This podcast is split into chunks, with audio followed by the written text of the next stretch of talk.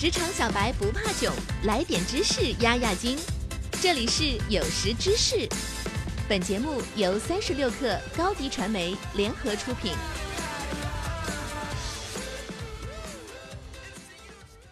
本文转发自微信公众号林公子的后花园，作者林公子。一般来说，我们换工作时总会与一些没想到不期而遇，或惊喜或惊吓。许多人把跳槽视为不好放到台面上讲的事儿，或是消极之选。可在我眼中，没想过跳槽的员工不是好员工。实不相瞒，我每年都在找工作，不开玩笑，我确实有这习惯。每隔几个月就去各大招聘网站搜索自己岗位以及感兴趣的岗位，倒非为了换工作，而是看看自己眼下值多少钱，离理想岗位又有哪些差距。我认识的一位学妹，原在一家私企做配置管理员，这个岗位相对小众，市面上需求也较少。她每天最主要的工作是在公司内部系统上配置开发参数，管理 S V N 和写资源申请单，薪资和其他开发差不多，学妹也挺满意。有次她心仪已久的公司招人，对着岗位表来回看了好几遍，她突然紧张起来。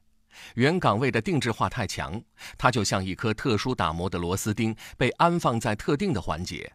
离开公司几乎找不到同类工作，更别提得到渴望的薪水。丧失敏感度是在人力市场节节败退的第一步。人们常说温水煮青蛙很可怕，哪里最可怕？感觉不到温度变化，从而失去主动权，这就是最可怕的。所以说，找工作不等于想跳槽，更不是鼓励你一言不合就掀桌子嚷着我不干了。我们必须清楚自个儿究竟值多少钱，毕竟连货币都会由于通货膨胀而贬值，没人能保证你的含金量永不褪色。也有人说我在一家公司做得挺好，为啥非得跳槽？其实这和你对歼二十战斗机感兴趣，不见得就喜欢打仗的道理一样。跳槽思维足以让你看清许多平时忽视的这几件事情。一、看清自己的核心优势，你的技能长板在哪里，潜力点在哪里，不擅长的地方有哪些，是不是有必要刻意练习？有的人信奉越老越值钱，坦白讲，如今没几个行业吃这套，大多数人只做到前半句。时间快速翻过，人是变老了，不仅没增值，反而不断贬值。缺乏议价的实力，无论多老都没话语权。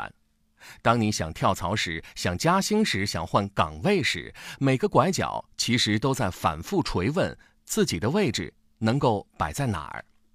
二、看清市场认可的人才价值。价值指的是市面上有人愿意买单，而非自认为的厉害之处。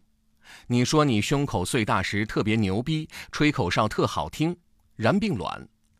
如果打算在老东家发展，除了做好手头的工作，多想想公司认可的人才是什么样的，升职加薪的员工都有哪些特性，以及未来驶向和你所眺望的是否一致。如果期待职场上的诗和远方，远方长啥样，描绘的越具体，越容易脚踏实地的实现，否则很可能又是一次逃避式盲目选择。再退一步说，想跳槽也是一种动力。人的本性向往更高更广阔的平台，欲望催人进步，当你想拥有更多，自然会付出努力，使身价增值。在一个行业做得可圈可点的人，跳槽履历上几乎不为零，也不会过于密集。他们在准备动身前，通常做好准备，拥有清晰方向，也明白自己的分量。因此，每一次跳槽仿佛高手下跳棋似的，总能落在恰到好处的预设点。坐在黑漆漆的车里的人，永远无法知道车已行驶至何处。多向窗外看看，才能对未来预判更多。你说是不是？好了，本期节目就是这样，下期节目我们不见不散。一手商业资讯，精准创业风口，专属职场锦囊，尽在三十六氪 A P P， 快来下载吧。